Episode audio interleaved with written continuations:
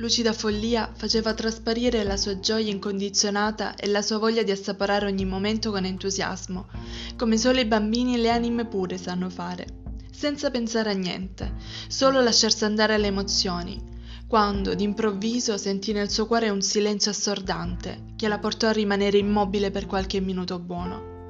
D'un tratto si sentì svuotata da pensieri, emozioni e sensazioni. Passò dal sentire tutto a sentire quasi niente. Come se fosse caduto addosso del ghiaccio bollente, come essere sotto la doccia con acqua calda e poi di colpo freddissima. Si sentiva così, guardava il resto passare, il mondo, la vita, la realtà, il tempo, e le persone come se fossero un disgustoso piacere, continuavano per la propria strada e i propri interessi. Ed è proprio lì, in quel momento, che lucida follia tornò ad essere se stessa, un po' meno euforica del solito forse, o anche un po' di più, per riuscire a recuperare quell'entusiasmo di vita a se stessa, e per chi non poteva più farlo, perché tornare con la mente lucida non scaturisce l'essere folle di emozioni.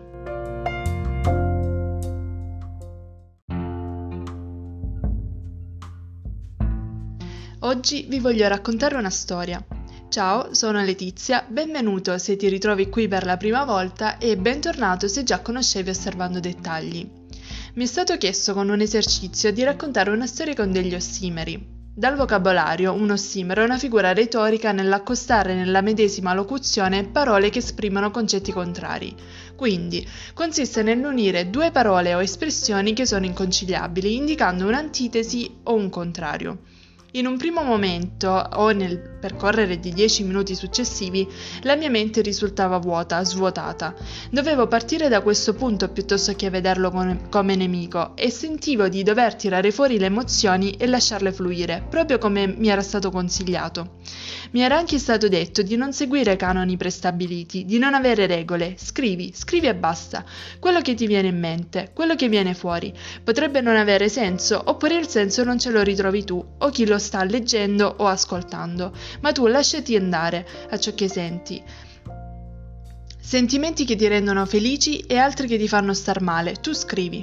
D'altronde è sempre stato un tuo motivo, scrivi qualsiasi cosa accada. E anche se in quel momento non avevo le forze mentali per farlo, sono rimasta in silenzio e ho ascoltato quello che sentivo dentro e ne è venuto fuori la parte più vera. L'ho sentito io, l'hanno sentito gli altri.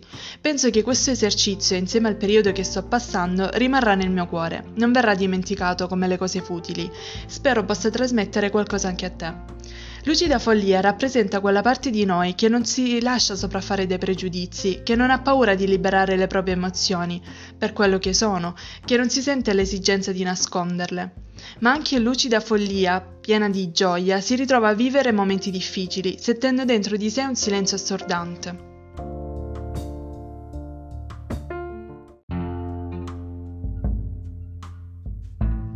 Come se fosse insensibile. Di colpo non sentiva niente, come se le sue emozioni adesso facessero più paura del solito.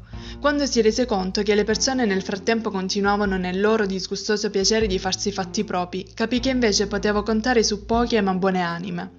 Lucida follia, accettando le emozioni che stava vivendo, tornò ad essere se stessa, forse un po' più spenta del solito, o forse tentava di essere più gioiosa per qualcuno a cui teneva tanto e per qualcuno che non c'era più, anzi che non poteva più vedere, ma sempre presente in altre forme.